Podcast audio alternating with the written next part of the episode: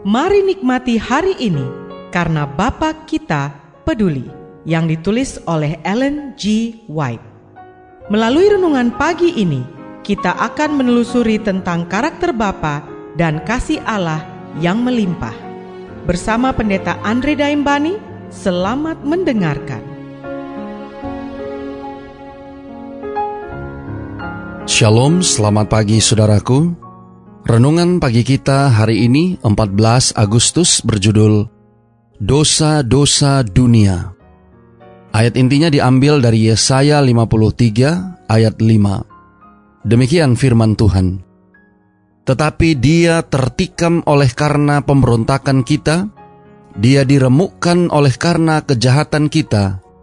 Ganjaran yang mendatangkan keselamatan bagi kita ditimpakan kepadanya dan oleh bilur-bilurnya kita menjadi sembuh.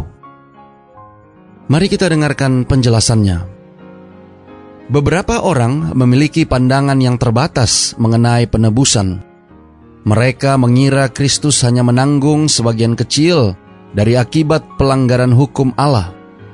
Mereka mengira bahwa meskipun kemurkaan Allah dirasakan anak yang dikasihi, Melalui semua penderitaannya yang menyakitkan, ia mendapat kasih dan penerimaan Bapa, sehingga pintu liang kubur di depannya disinari oleh cahaya terang pengharapan, dan bahwa ia telah mendapat bukti menetap tentang kemuliaan masa depannya.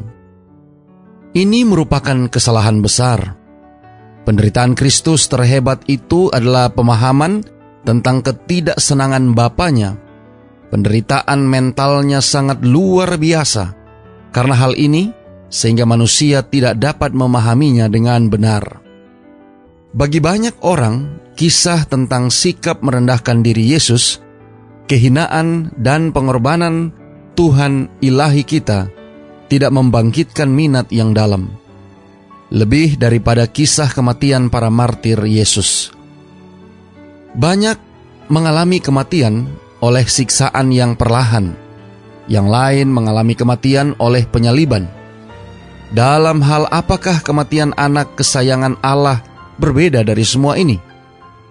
Jika penderitaan Kristus akibat dari rasa sakit fisik semata, maka kematiannya tidak lebih menyakitkan dari kematian para martir itu. Namun, rasa sakit pada tubuh hanya sebagian kecil dari penderitaan anak yang dikasihi Allah. Dosa-dosa dunia ditanggungnya, juga merasakan kemurkaan bapaknya sementara mengalami penghukuman akibat pelanggaran hukum.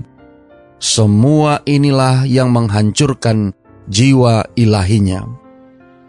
Saudara-saudara yang kekasih di dalam Tuhan, perpisahan yang diakibatkan dosa antara Allah dan manusia sepenuhnya disadari dan amat dirasakan oleh manusia Golgota yang tak bersalah dan menderita.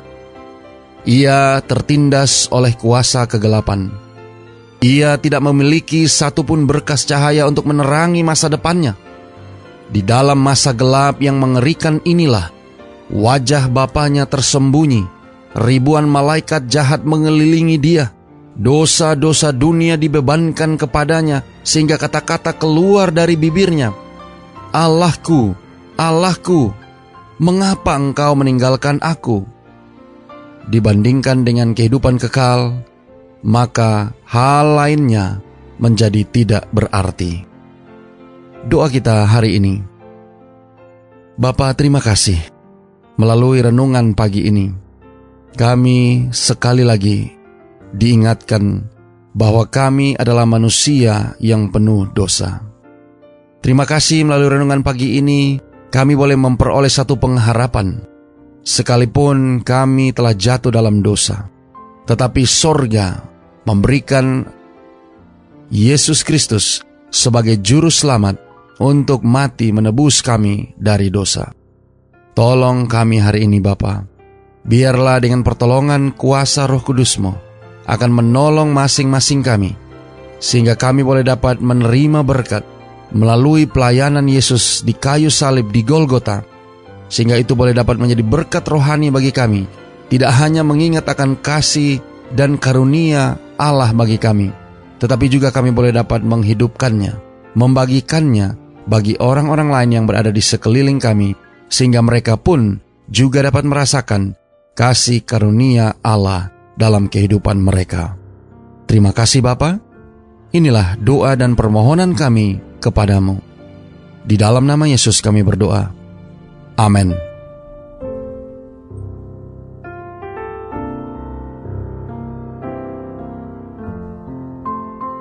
Demikianlah tadi pembahasan tentang Bapa Kita Peduli. Semoga firman Tuhan hari ini dapat menjadi berkat bagi Anda. Sampai jumpa, Tuhan memberkati.